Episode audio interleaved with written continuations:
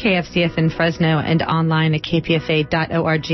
The time is now 3 p.m. Stay tuned for a stone's throw with Jennifer Stone. Happy ending, nice and tidy. It's a rule I learned in school. Get your money every Friday. Happy endings are the rule. So divide up those in darkness from the ones who walk in light.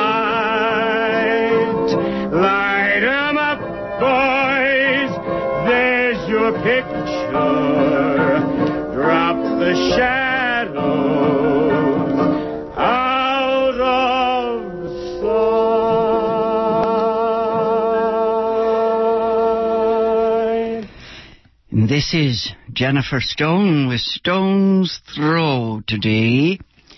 Is uh, October the 23rd, 2012. George McGovern has died at the age of 90. Uh, one of the last significant elders, at least in my time, 90.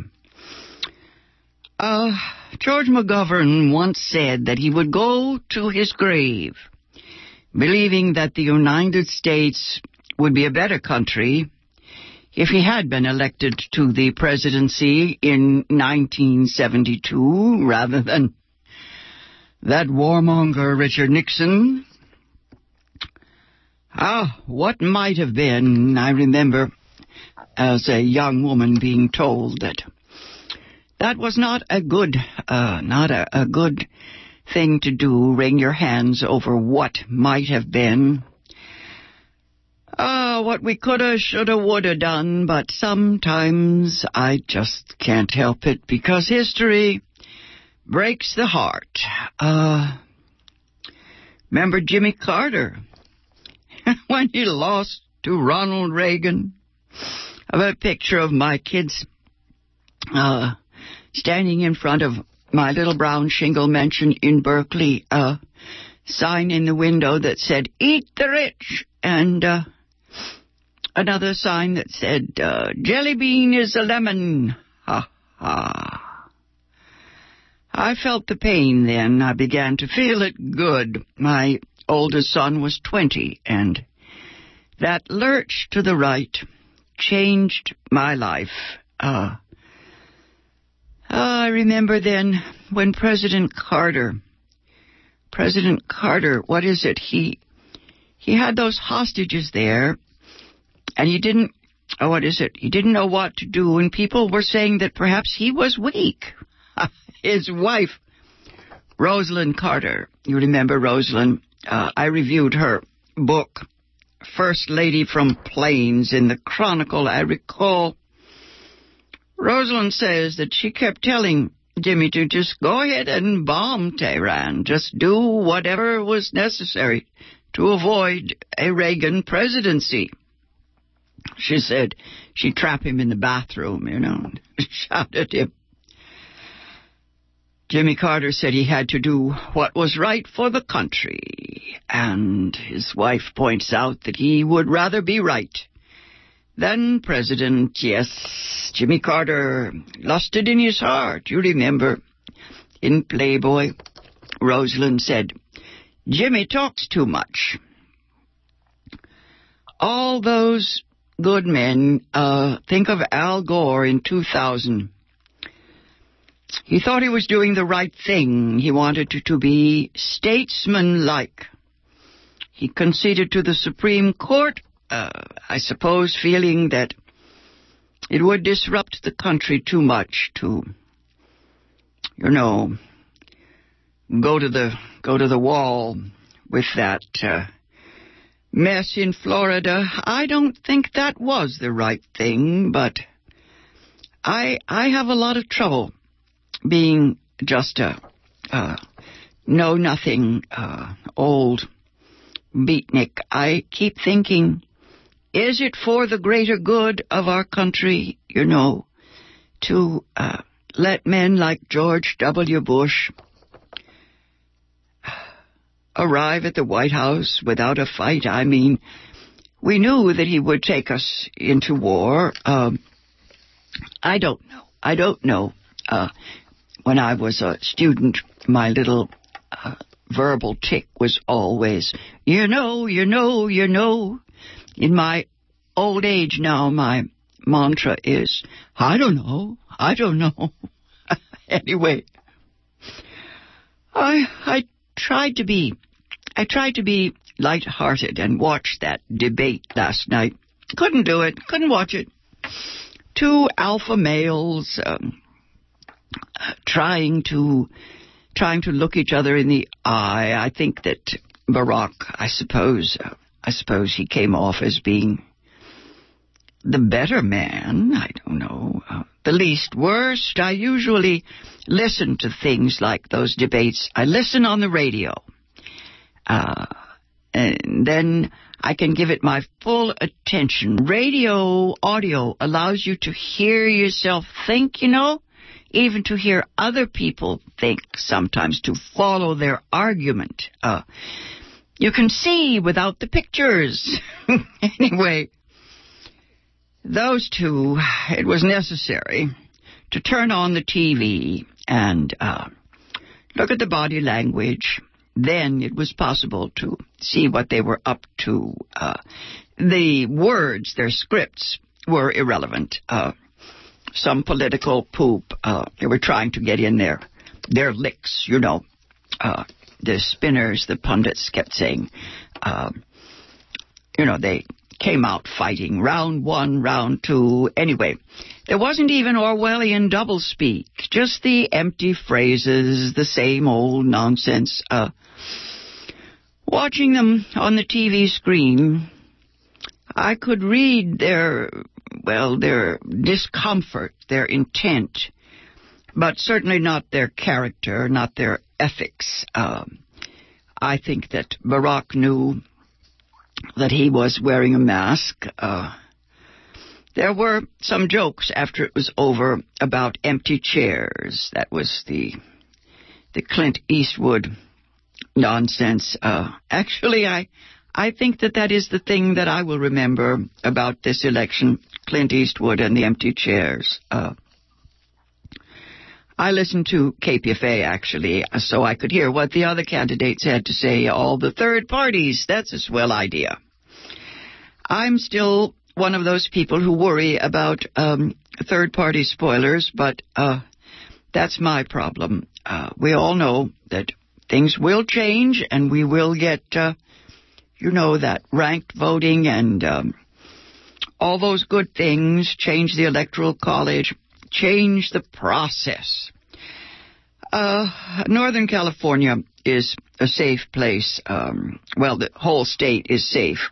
We can indulge in third party candidates. I only wish that uh, the states that are up for grabs, uh, that's a different matter. I think the third parties should stay away from those places. Uh, the national ticket is still too serious to fool with, folks. Uh, I can't help being intensely nervous about this election at my age. Uh, all I can see is a race between education and disaster. Just fix, fix something before it's too late. Damage control.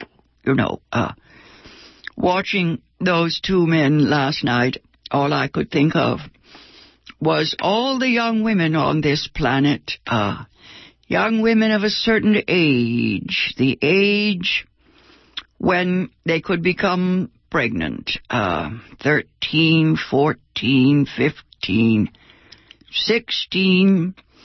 Four this morning, I was exhausted and I heard, I think, Cherie Blair say that every day 27,000 girls are married against their will, and I thought she was talking about Somalia, and I thought, is she saying in Somalia, um, uh, around the world? What? Anyway, thousands of young women uh, thrown to the wolves. Uh, now, that stuff is real.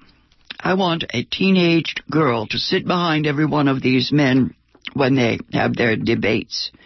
Marx and Lenin and the boys said we should judge a society by the position of the women in that society. I always zero in on the teenage girl everywhere I look. That's the person at the center of things. Whether it's that secular saint, the 15 uh, year old Pakistani activist, um, Malala, she's in uh, London now, fighting for her life in a hospital there in the UK. Uh, she was shot in the head by the Taliban. Uh, anyway, I put her uh, uh, image on my desk, and you know how that is. Um, I keep thinking people will get it when they see a symbol. They'll see the universality behind it, and they'll connect the dots. Then I set up the book. Uh, let's see. J.K. Rowling has a new novel. And her central character is an adolescent girl, another one. Now, that's a stretch. The book is called A Casual Vacancy. The girl's name is Crystal. Crystal and Malala, right, those two girls. Uh, Crystal, in J.K. Rowling's book, you know J.K. Rowling, she wrote all the uh, Harry Potter books, and she's made more money than any writer in history. Da da da da, you know, billion dollars. Anyway, in the book, Crystal is a 16 year old Brit, a young citizen who takes a seat on her local village council. One of the members dies. There's a casual vacancy, title of the book. And she tries to shape her society. Uh, J.K. Rowling said that she picked the local council, the village council, because that is the the uh, smallest political unit, the place where things start. We all know that politics is always local, it's always grassroots.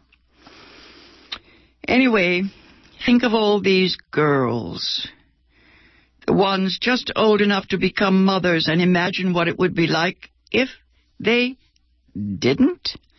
At least not for a while at least not without making a conscious choice, because their choices shape our human condition completely. Now, Barack Obama has two daughters at that critical age. Does he know? Does he know what, what is it? Not just what their choices are, but what their fate might be. Uh, I watched him at the first debate and I thought maybe he'd like to take those girls and move to the south of France. Get those girls, uh, Sasha and Malia, out of the United States. Hmm. Where would you raise two teenage girls if you had your druthers? Iceland is nice. The islands. Every society on this earth is living well or dying sadly on the vine, yes, because its young women either have a chance or because they are oppressed and exploited. A window of opportunity for change. In France, they have something called parity. It's supposed to have half the governmental offices open for women. That'll be the day. Oh, I dream of an international women's movement. Uh, there is some evidence that it's growing. Mm, check out a television show. Call the Midwife. Knocked my socks off the other night. I hadn't seen it. I saw the first two episodes.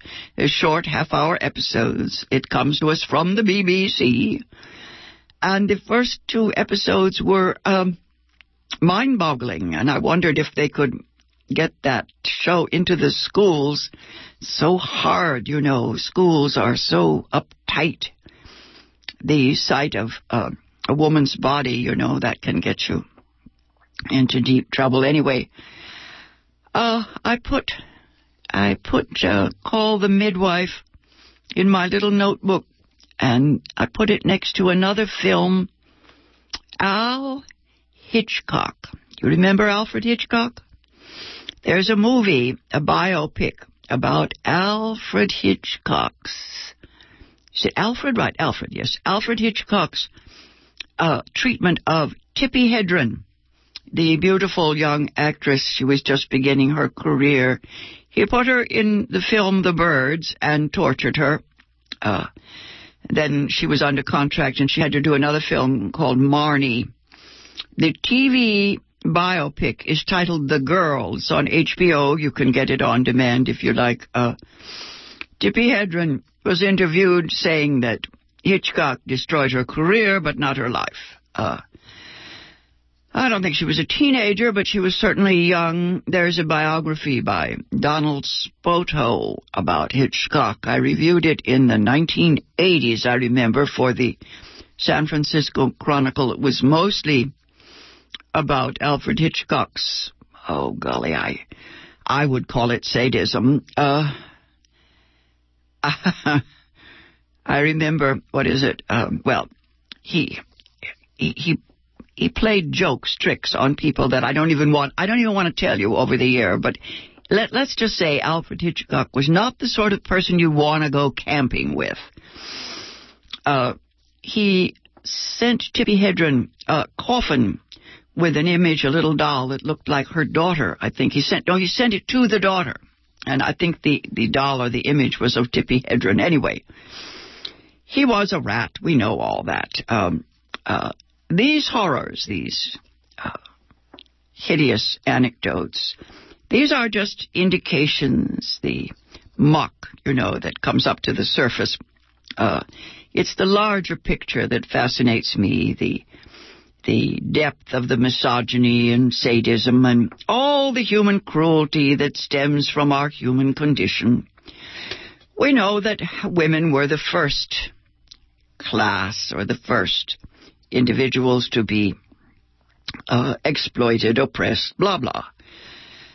Uh, Yoko Ono said woman is the nigger of the world. Male hierarchy is, of course, all the same you know, what do we call that? The dominant submission paradigm, the master and the slave. On the other hand, uh, we know that in ancient, ancient history, it is or was the women who, I won't say ruled, but they were the center of things. The old religion taught uh, the truth about our survival. Women, woman must create the race a whole labor force every generation. Said Joseph Campbell has much to say about that. Yes, woman is life, man is the servant of life. Da da da da. The trouble is that because we are so addicted to patriarchy and white supremacy, whenever we mention motherhood, women, the assumption is that they wish to become uh, the heavy-handed rulers that uh, uh, men are now. And of course, that's not the idea at all. An egalitarian society is not about who's the boss. Anyway, you know how it is. Women need to persuade males, almost half the race, to pitch in and work together uh, for the family. You know, um, two two people pulling that cart. Uh, it's called community. And of course, most men do that. Otherwise, we wouldn't be here today. But enough of them don't do it uh, to make life kind of unhappy most days. We know that the male of the species tends to go in for a success experience. Whatever it is, you know, they don't want to be losers. They want to be heroes. Uh, they like drama. You know, daddy is an okay role if it's heroic. Uh, we're talking about egos.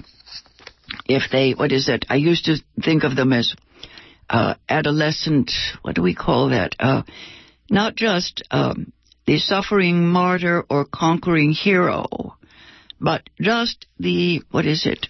the, the, the person who is mirrored as larger than the rest, you know, uh, it creates gender wars. Uh, we know that this stuff is so old and we've talked about it so long that it's uh, almost uh, laughable these days, thrashing through all that old sad straw, but I just accept or assume that feminism is modernism. That's the way we're going. The future depends on our communal grasp of all our connections. Uh, Virginia Woolf says we must be man womanly, woman manly. It's not either or, it's both and. Basically, our problem these days begins with the basics, that is poverty. You know, connecting the dots.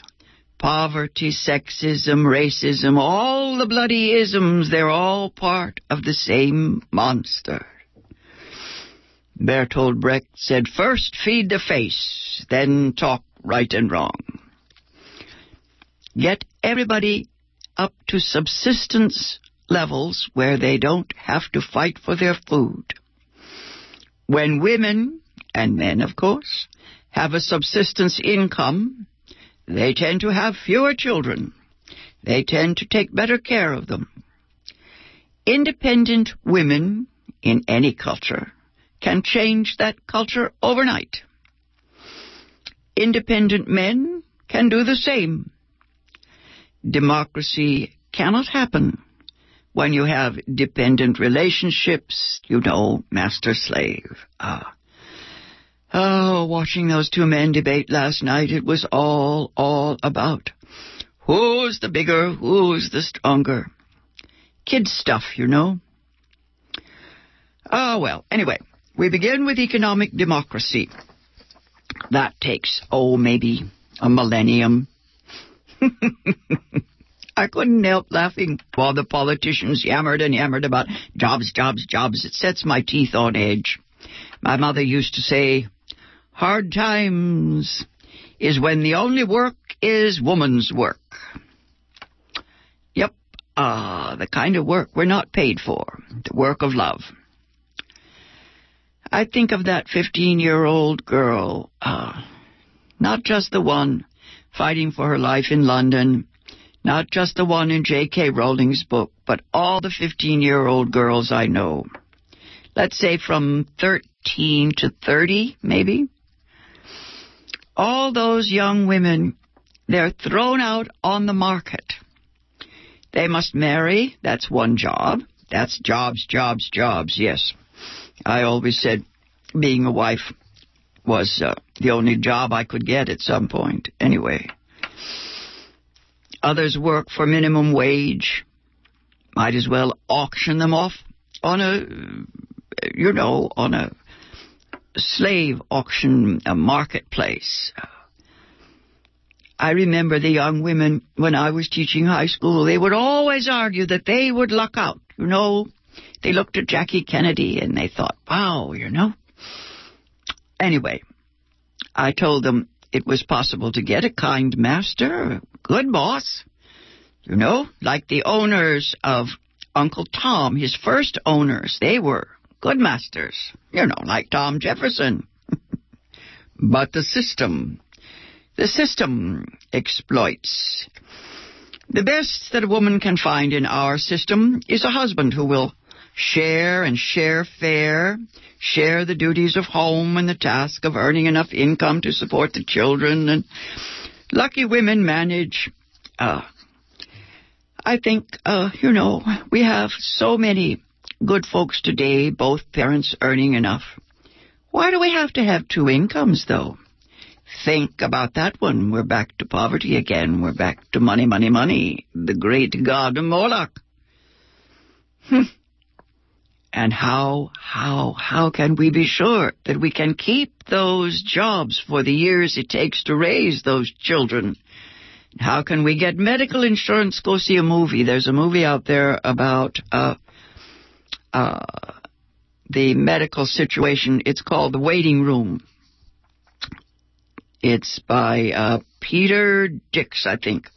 Check it out. It's a heartbreaking film about the uh, the people who are trying to survive in our age of stagnation when jobs, jobs, jobs are a joke. Uh, of course, the best industrial nations provide for uh, a society in which there's, oh, maybe 10% unemployment. Uh, it's just the way it's going to be, folks.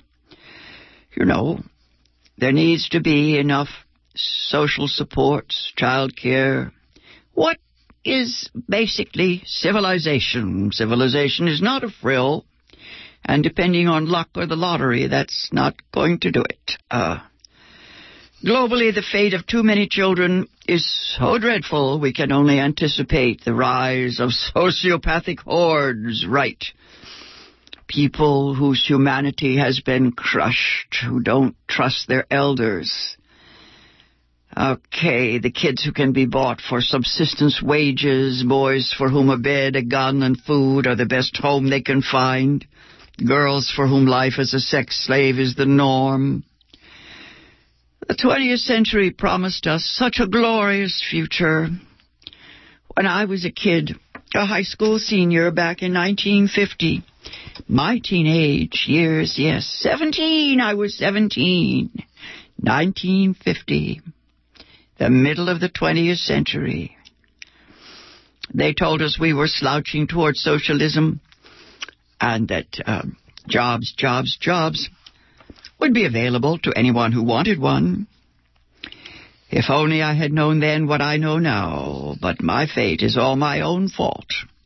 I had incredible privilege. I have had more free choice than vast millions and millions of women throughout history. My shame is that I have not had the strength or the health or the, the energy and oomph to create a kind of woman's United Nations.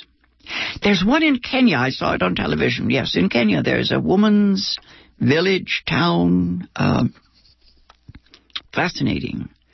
I'm going to check that out. Anyway, uh, I still dream of a kind of woman's world in which we have a justice system that takes into account all our tasks as women. You know how that works. Uh, if we give wages in terms of uh, need, you know, men are uh, usually given a higher wage because it is assumed they might have to support a family. My thought is that, of course, once a woman has a child, her wages should double because, of course, she has to support her family and possibly even the child's father, who knows. Uh, I exaggerate. Today I meant to read you from read to you from the works of Martha Gellhorn. If you have a chance, uh, check out Hemingway and Gellhorn on the TV. Uh, I've picked Martha Gellhorn as my favorite woman hero, the journalist, the woman journalist of the 20th century. Uh, that's what I should have done. Lazy old thing that I am. Uh, I'll be back on the air next week at the same time. This has been Jennifer Stone. Till then, go easy. And if you can't go easy, go as easy as you can. Drop the shadow.